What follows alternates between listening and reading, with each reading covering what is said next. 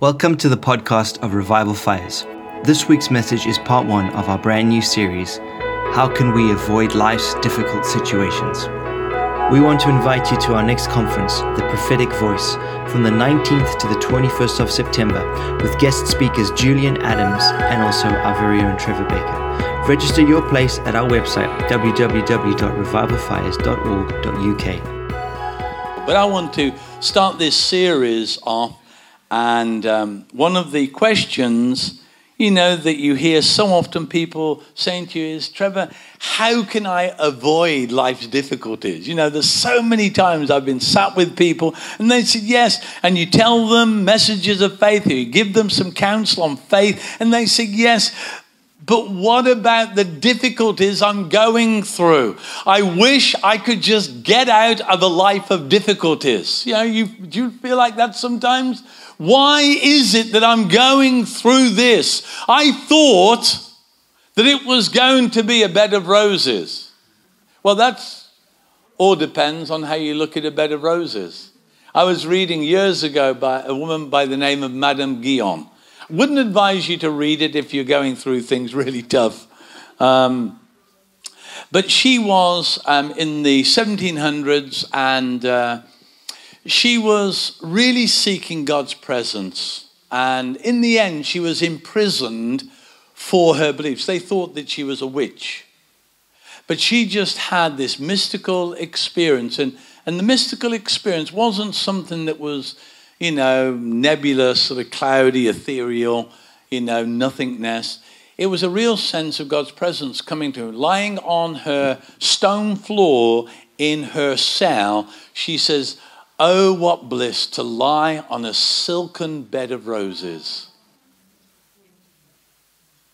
Oh, what bliss to lie on a silken bed of roses and smell the fragrance of his presence. Can you see? She'd gone beyond difficulty. She'd gone beyond the external circumstances of what she was going through. And she had moved into a dimension that whatever was going on around her, there was peace within her. You know, we heard in the prayer meeting this morning that when you go through the storm, I will be with you.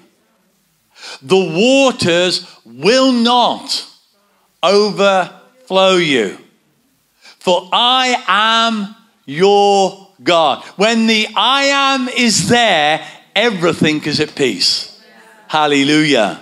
And so, here this morning, I want to try and give some answer to that question How can we avoid life's difficulties? Well, the answer to that is very simple you can't avoid life's difficulties. We have found this week you know, I mean, to get from the womb into the world is an incredible, difficult journey. That's how life starts. You know? Try putting a, was it eight pounds through a small opening. Not going to get any more specific, but just try and get that in your mind. How difficult is that to go through? And yet, the doctors tell us that through, through that birthing experience, every vertebrae and bone in the baby's life is set in its right place. So when we go through, and life starts like that, because in starting like that, it's so that things can be set into its right place. And if there are things that are out of alignment, God will use things in order to bring it back into alignment. Why does it get difficult? Well, because we become comfortable in the places that we are in. Let me read you a verse from Psalm 4. It's a great psalm, a psalm of David. Listen to what he says.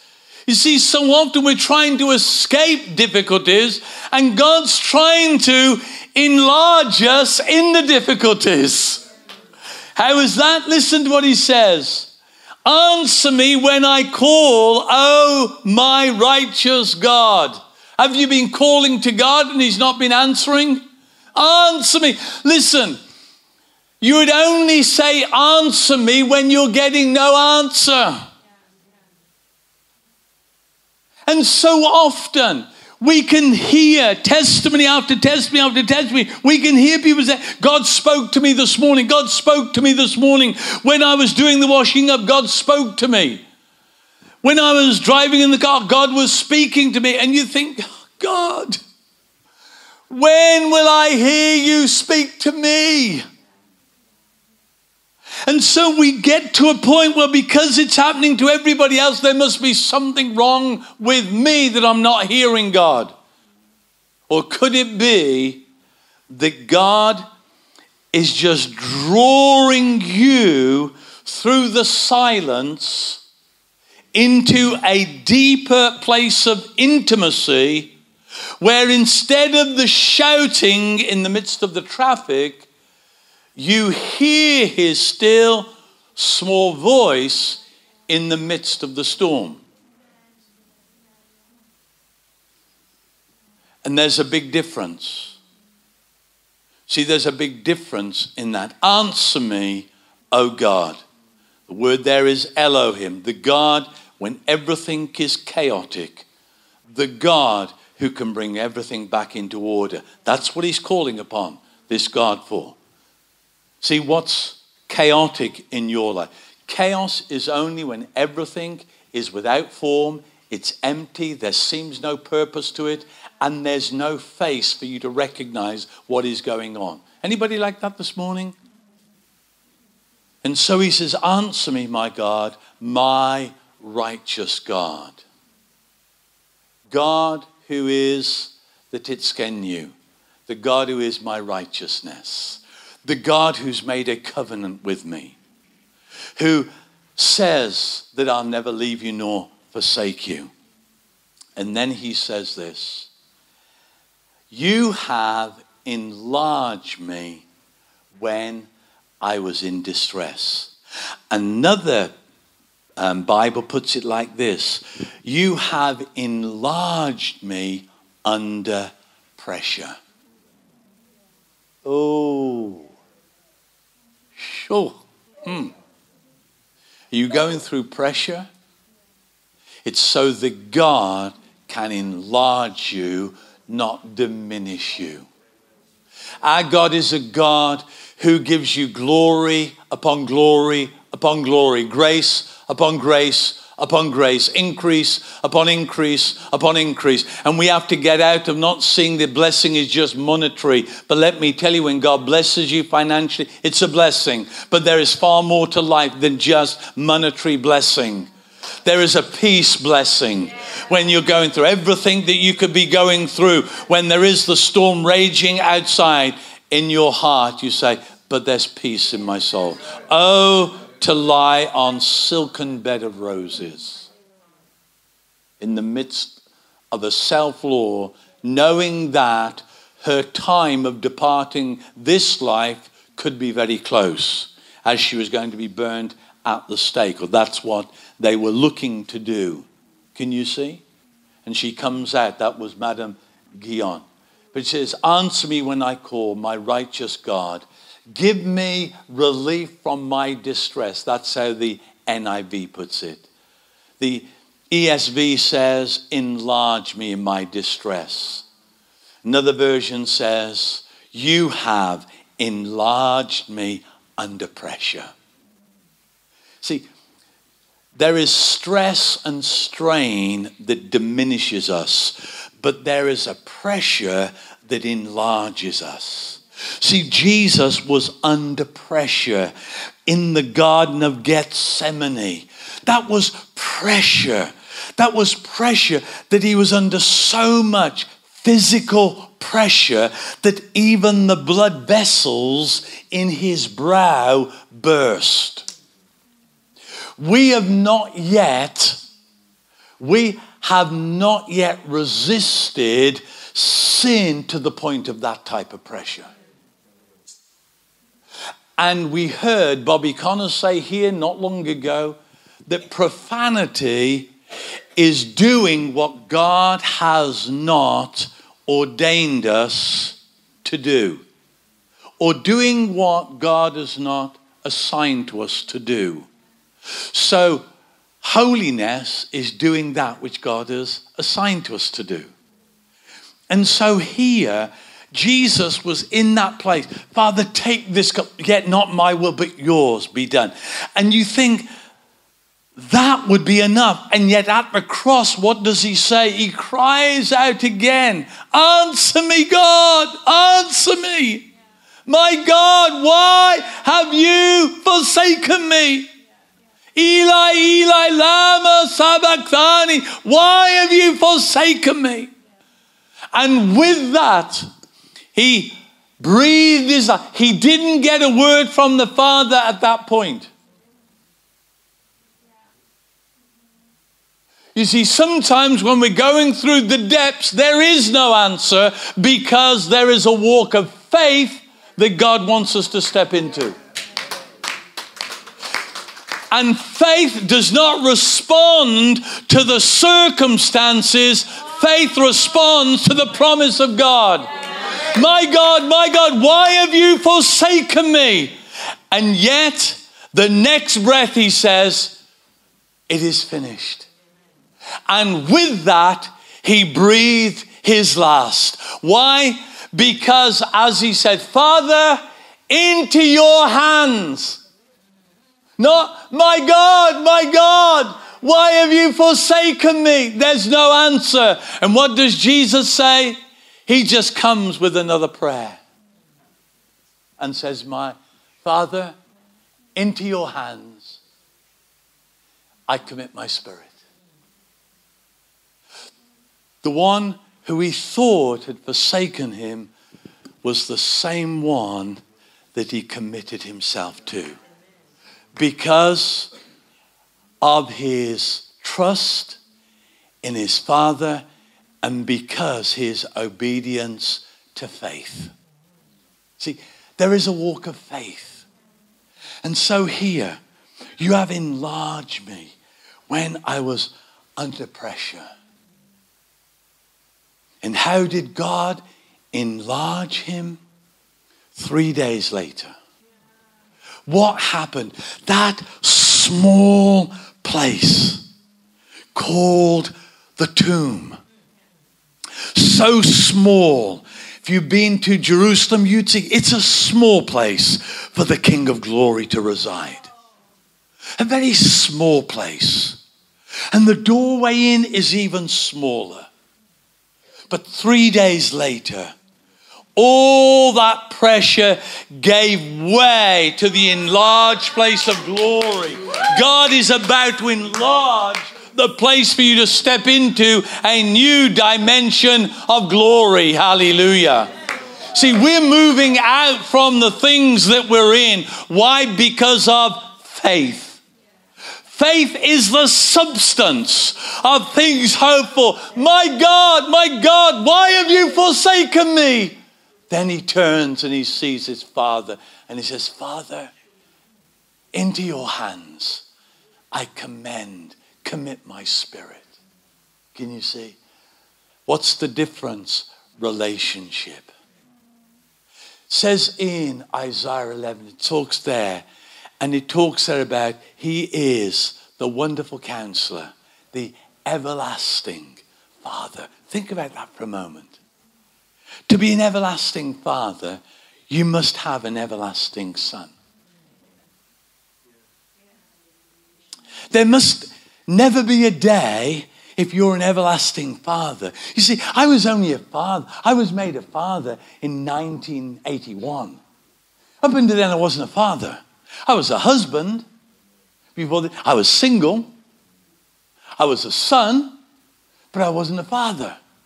But when I had a child, I became a father. So I've been a father since 1981. Can you see? Now, God, it says of God, He is the eternal Father. So, therefore, there has never been a time when He's not had the eternal Son. And so, when Jesus' is cry upon the cross, He goes right the way back to relationship. And the relationship again is Father, into your hands I commend my spirit.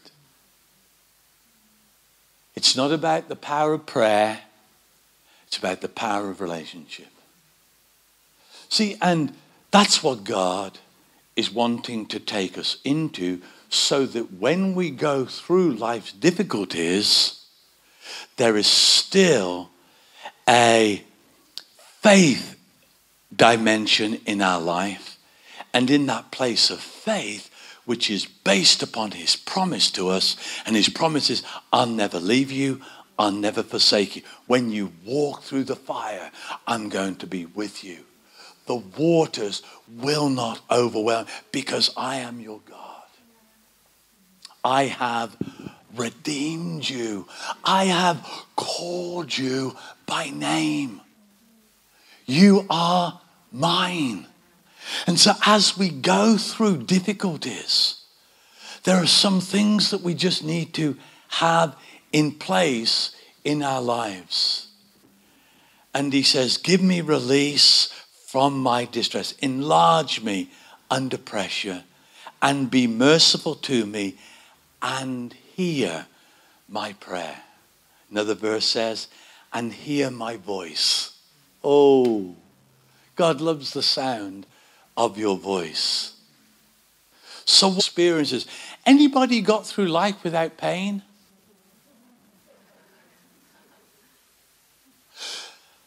So why is it that we keep going to a default button that says we can avoid things? Here, to avoid is to succeed in keeping away from harm or something dangerous or undesirable. Anybody ever got burnt by touching a hot plate or a hot oven or something hot, touched a match, a fire? I'm sure that every person here has got burnt at some point in their life. Now, what did it teach you? Don't touch it again. We're taking little Teddy. His dad's bought him a bike, and um, and so we're trying to get him to ride the bike, and he's going too slow. So I get hold of him. I just run by the side of him, let him go for a little bit. Um, but you see, for Teddy, it was still too fast, and so you know, because he was scared he was going to come off. And I said, we do need to get him some stabilizers. And, uh, and his dad says, Oh, I think he'll be okay without stabilizers. I'm thinking, He won't. He'll be scared spitless. He won't even want to ride this bike again. He will think that this bike is a demon. You know? And so there's times when you have to take someone and help them through. Not that you protect them from or you try and control every situation so that they don't fall, but you have to overcome fear of falling so that you can carry on. Can you see? And sometimes we're like, we're, we're wanting um, to control, or somebody wants to take control over our lives so that nothing harmful comes. I know with our girls, pushing them on a swing. You know, Sharon would often say to me, That's too high. I'm saying, No, I don't think so. You know, and they goes, Wee, oh, higher, higher, you know. And so here, we often try. See, we all face times in our lives of pressure. Avoidance is that we, we move to a place or we seek to prevent things happening. We, what we do is we load all our bases. Do you know what it means by that? You've got all your, all your exits and all your entrances covered so that nothing is going to outsmart you. Anyone been outsmarted? You know, there's times I've been so outsmarted, I'm thinking, How on earth did that happen? You know? And, and yet we think we can get everything covered. You know, or if we can't, is what we do is we run for cover. The action we take to make sure something unpleasant might never happen to us. See, what are your actions that you're taking in order to stop what you're going through from taking you any further into pain or into an unpleasant situation? We all have them. And how do I know? Because so many people have said to me, Trevor, why is this happening to me? I, you know, I'm a Christian. Surely, surely things are meant to get better.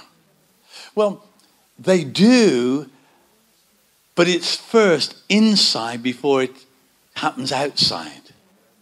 See, once we have peace in our hearts, we find that what goes on around us can never disturb that peace.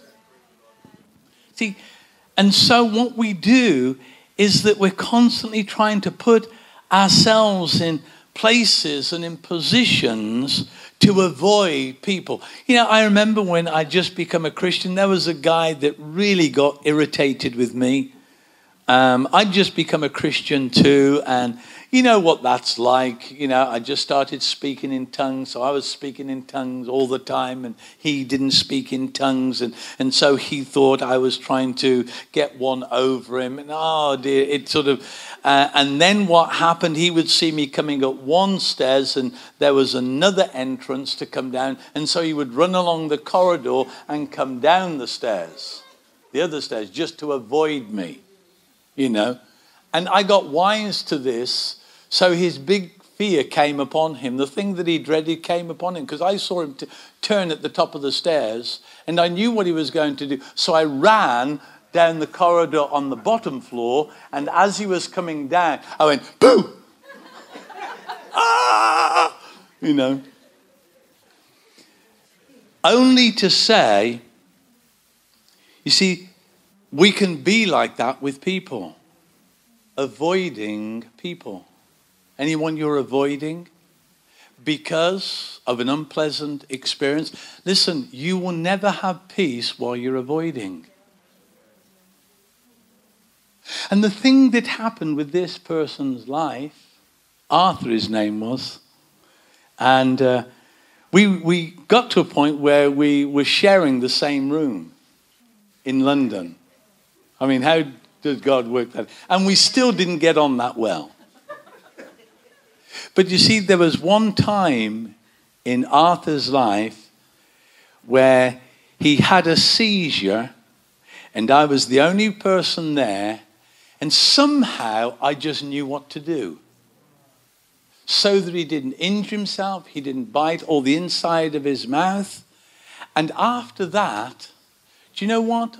Arthur never avoided me again. See, something happened that changed the situation. And, and so he saw that I wasn't his competitor. Can you see? I was his partner. I was his friend. I wasn't going to run away when things got difficult for him. And so, do you know what he did? He never went ran away from me again from that point on. And we got a great relationship. He's actually been to meetings here years later. Can you see? But there's people in places that, that we can seek to avoid? Are there places that you don't go to because of the difficulty? There's some, there's some children who never go home, never go to their family home because of the difficulty that they went through in their home. And so they, they avoid those settings. Listen, God doesn't want us to walk through life having avoidance in us. Are there situations that you've been in and you think, I'm never going to put myself in there? Well, one is you've made an inner vow. Inner vows are never good. And, uh, and so there's all these things that go on. You know, I don't know any of you, if ever, any of you have ever watched, it's a very funny movie. Some of you will go away and watch it now, um, called Dodgeball, the, the Great Underdogs. Have you ever, anybody watched Dodgeball?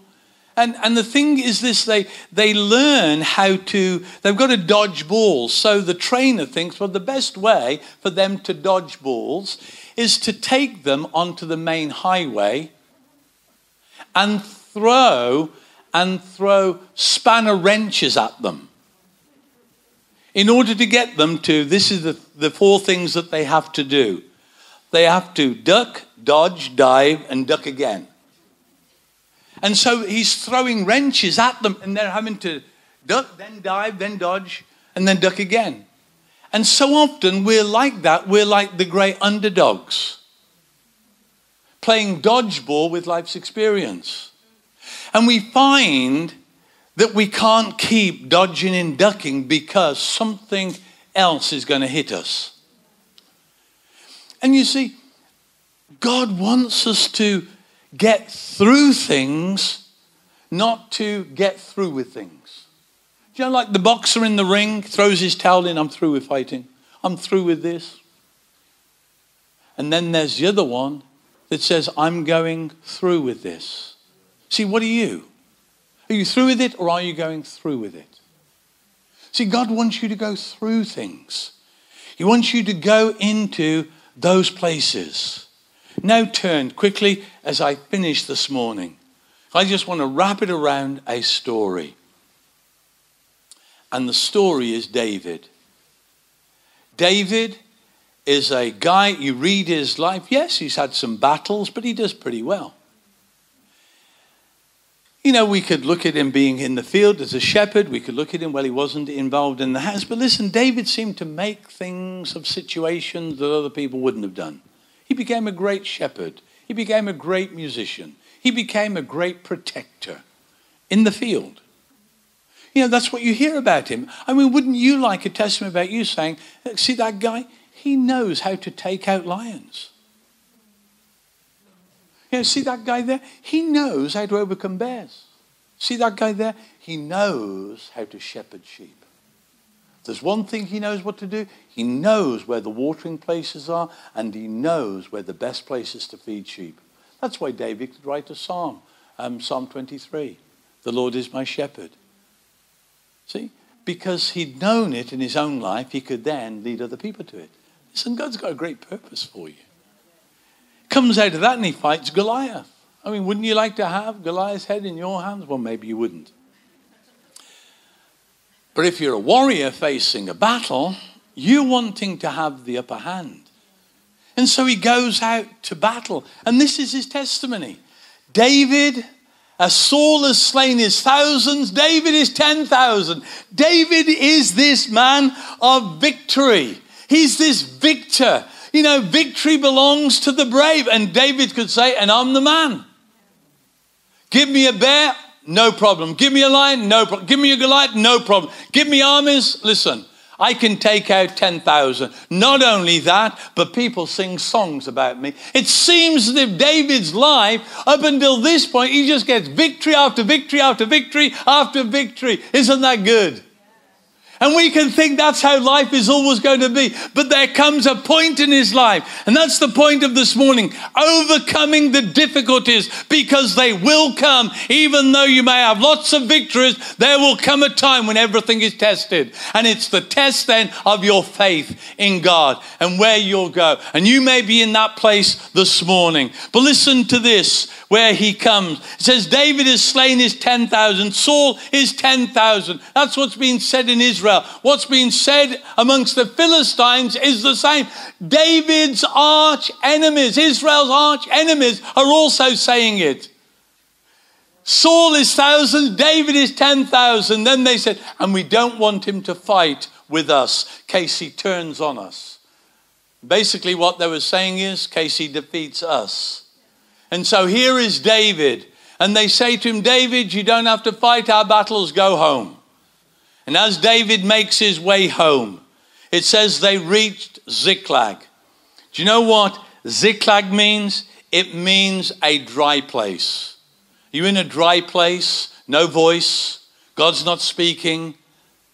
You're in a place where you're not refreshed, where the times that you spent in refreshment in the presence of God, even worship this morning, you think, God, what is happening to me? I'm singing these, but they're just words. See, God wants you to learn more than words. Do you know, you can teach a dog to go and chase and bring sticks back to you. You can teach an elephant to stand on his one leg. Do you understand? You can. And they only do it because it's expected of them. Can you see? So you can come to church.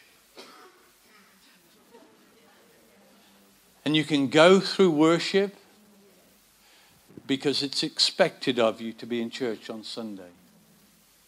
See, I want you to go beyond that place. See, when you come and it's because of desire, not because of expect it, what's expected of you. See, the dog will always go and chase a stick and bring it back to you. You can get dogs to sit up in beggars you give, but it's expected. You can get a dog to bring your slippers to you. You can get dogs to do lots of things, but it's only doing what's expected of them. See, there's a difference when you do things out of desire. See, and that's what God wants to change in you. Something needs to change so we move from the place of just being and doing what's expected of us. And so here, David, he reaches Ziklag, a dry place. And the Amalekites. You know what the Amalekites mean? The valley dwellers. They never they never see life on the mountaintop. They only see life in the valley. When they're in the valley, they want to pull everyone down into the valley. They know how life is in the valley, and they'll bring everyone down into the valley with them because they've never reached the mountaintops. That's the Amalekites. And it says here they went down to the Negev, the distant place. And they attacked Ziklag and burned it. Oh, and they'd taken captive the women and all who were in it, both young and old. They killed none of them, but they carried them off as they went on their way. Now, when David and his men came to Ziklag, you see, this was David's town. These were David's wives, children. These were David's possessions. It says David came to Ziklag, they found it destroyed by fire, and their wives and their sons and their daughters taken captive. So David and his men wept aloud. Have you ever heard men weep? Let me tell you, when you hear men weep, there is something that just goes right. There's a sound that just goes right through you. There's, there's a sound that just reverberates in you of just distress and weakness when they know that they're powerless to do anything. And there's a cry that comes from our hearts. And it says here, and they wept for their wives, their sons and daughters who had been taken captive. So David, David and his men wept aloud until they had no strength left. Strength will come as we wait upon the Lord. But what happens when you've been weeping, weeping, weeping, and still no strength. Let me tell you, we preach, we preach a one sided message when we say that everything turns out in glory. And we don't show the other side of the coin that's got your face on it. And so it is, they wept until they had no strength to weep. David's two wives had been captured and David was greatly distressed because the men were talking of stoning with him, stoning him. You think things can't get any worse? You just wait and see. And each one was bitter in his spirit because their sons and daughters had been taken captive. And then it says these words But David found strength in the Lord his God. You see, there is a strength that comes from God. Now, the thing is this he didn't inquire of God, he found strength in God. Inquiry is going to come, but inquiry can only come when you've been strengthened. See, this isn't about motivation, this is about inspiration. See, motivation is all about the things that you do, it's putting things into motion. Inspiration is something that inspires, something that goes into you. And so here, David, it says, found strength. So there's a place where you can find strength. Yes, in all the difficulties, wives have gone. He's been weeping and no answer. The men now look at stoning him, and David somehow he finds strength in God alone. And in that place of finding that place of strength, it says, Then David said to Abiathar the priest, the son of Ahimelech, Bring me the ephod. Abiathar brought it to him, and David inquired of the Lord. You see, when you've reached a new place of the presence of God in all your difficulties, in all that you're going through, there is a place of strength. And in that place of strength, it enables you to inquire of Him again. But you see, you can't inquire until you've known His empowering presence. It's the empowering presence that leads you back to the promise. And the promise was that there was still an ephod in Israel. The ephod was, it carried two stones, and basically the stones was over the heart that said yes or no. You know, so many of the answers in life are so simple. Shall I go after them? Yes. Shall I go after them? No. So he inquired of Abiathar, Shall I go after them and pursue them? And he says, Shall I pursue and raid this party? Will I overtake them? Pursue them, he answered. You will certainly overtake them and succeed in the rescue succeed in the rescue. Not get victory, succeed in the rescue. Turn this whole situation around. I believe God wants to turn things around. You see, but we, we miss out on so much because we don't find strength. Then we look to other people. You see, the men were looking to David for strength because he's the one who slayed 10,000. So they were looking to David instead of looking to the Lord. And so while all the armies was looking to David, David hadn't got strength either. But he knew a place. He knew a place just like he'd found a place for the sheep, that in parched places there was water. And he found that place again to be inspired, to know that God was with him not for him. He'd gone through the fire. And the fire, even though it had burned everything on the external, it hadn't consumed his eternal flame that God had placed in him. With that, he went in search of God again. He just inquired. Then, from that place of strength, he inquired of the Lord, Shall I go? God says, Pursue them. This is time for you to break through again, David. This is time for you to go through. This isn't time to give it all up and say, well, we've defeated, let's go back, let's start all over again. This is time to go through it all. This is not the time to throw your towel in. This is the time to gird up your loins again and say, God, I'm going to go through this hell or high water. I'm going through this. See, that's what happens when you inquire of God and He begins to speak to you again. And as He went through, you see, when He, when he inquired of the Lord, He was looking heavenward. But you see, sometimes you need more than just heaven's inquiry. Have you noticed that? You know, you can inquire of God. People can tell you, you get a word of prophecy, and that's wonderful. Yeah, this is what God's going to do. And then you find, well, God, it's not making much sense to me. Nothing seems to be happening. And what happened was this you see, we inquire of God, but you see, we also have to have earthly aid too. You read through the story, and they found an Egyptian. I mean, he was a person who was against Israel. He was a person who was one, an Egyptian was a was one of their taskmasters at another stage in their history. God will turn things around in your favor. What you think was against you is going to make come to before you. What you thought, what you thought was pushing you back is now going to come and push you on. What you thought had brought you defeat is now going to come and give you victory. And so they found this Egyptian. He was nearly dead.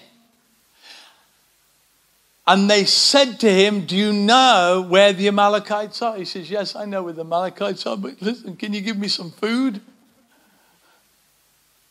And so they gave him some food.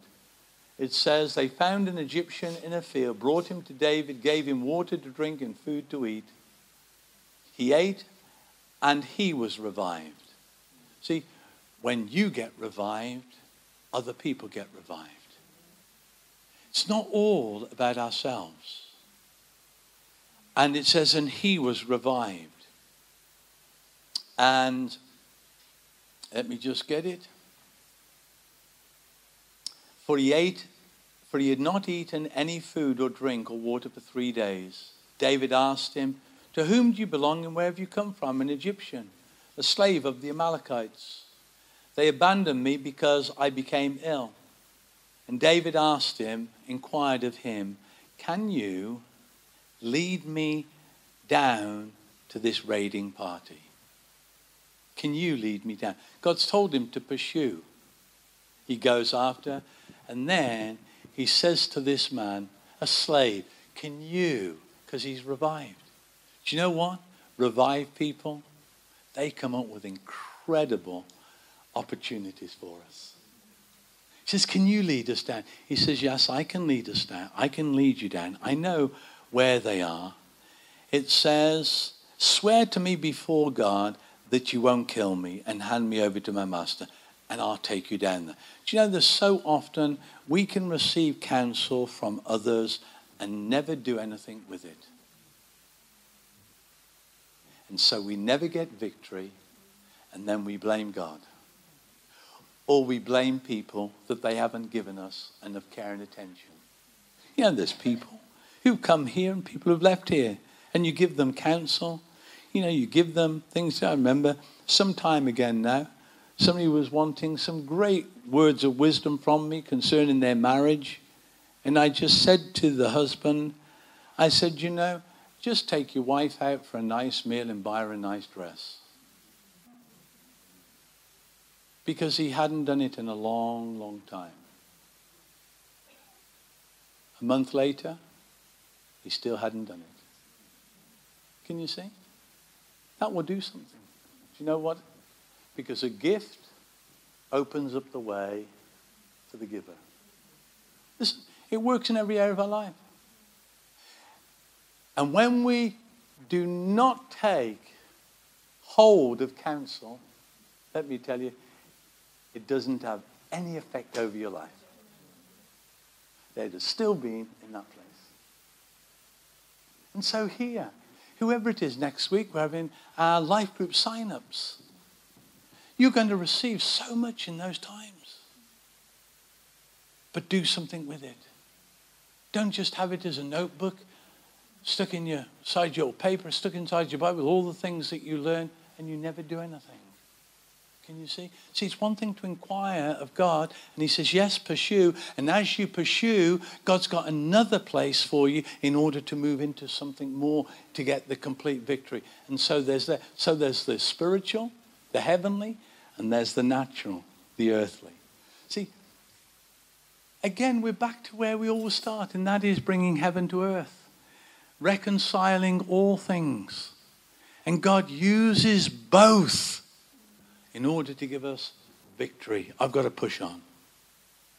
And it says here, and David, he led David down to the town where they were scattered over the countryside, and there they were. David fought from dusk until the evening of the next day. None of them got away except the 400 men rode off in camels and fled. And it says, and David recovered everything. See, God is about to enable you to recover things. See, this whole series, you're going to see God recovering things. I'm not going to snap my fingers, I haven't got a magic wand. But I do know this that God will put in place all that needs to be in place for you to get victory. For you to recover. And listen, victory isn't so you get to be on the top and looking down on your enemies. Victory is about you recovering everything. Every promise that God has made will come to pass. Every word spoken, He will keep to it. And so here, He recovered everything. You see, God wants us to go through things. Let me tell you this don't give up. Don't give up. Stay in there with God. And as you stay in with God, He will come and He will speak and He will give you counsel so that you can overcome. Why don't you all stand? Overcomers.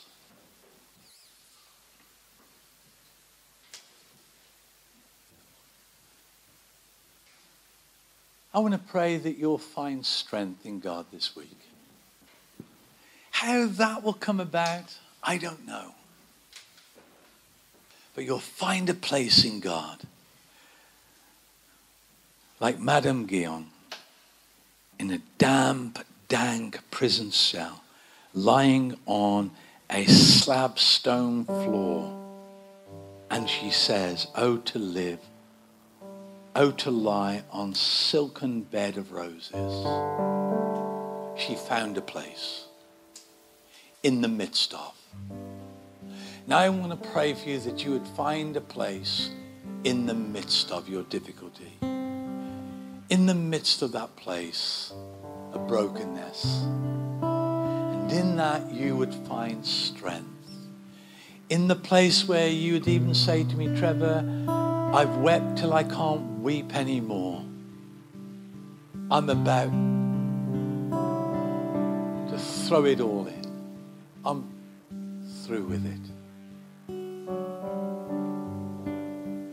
But in this place, God would strengthen you to say, Now I'm going through all this. Just to change. And in that, God would just bring revelation to you. And He would bring counsel to you to help you recover everything. See, there's a process. I wish I could say angels were going to show up on your doorstep tomorrow morning and have the very thing that you're reaching out to God for. It is possible for God to do that. But sometimes angels come with dirty faces. What do you mean, Trevor? They come in human forms and we're not aware of it, so we don't do anything about it. Because we think that God passed us by. Put your hand on your heart this morning. Father, I pray this morning that this would be a week where we are enlarged in our precious places. Lord, the difficulties that we are going through, that we no longer seek to avoid, but we seek to embrace you in the midst of them. Father, my prayer for everyone here today is that we would find a place to be strengthened in God alone. And in the strengthening, that we would then have faith to inquire of you and to do what you say to us to do, even in that place of revelation. And Father, that we might touch those, and you would send us those who would be our counselors, people who would give to us the next step to take, so that we can recover or we can come into a place of completion. So, Father, I pray for everyone here. Would you bless them this week? Make them overcomers who receive everything that you have for their lives. In Jesus' name I pray. Amen.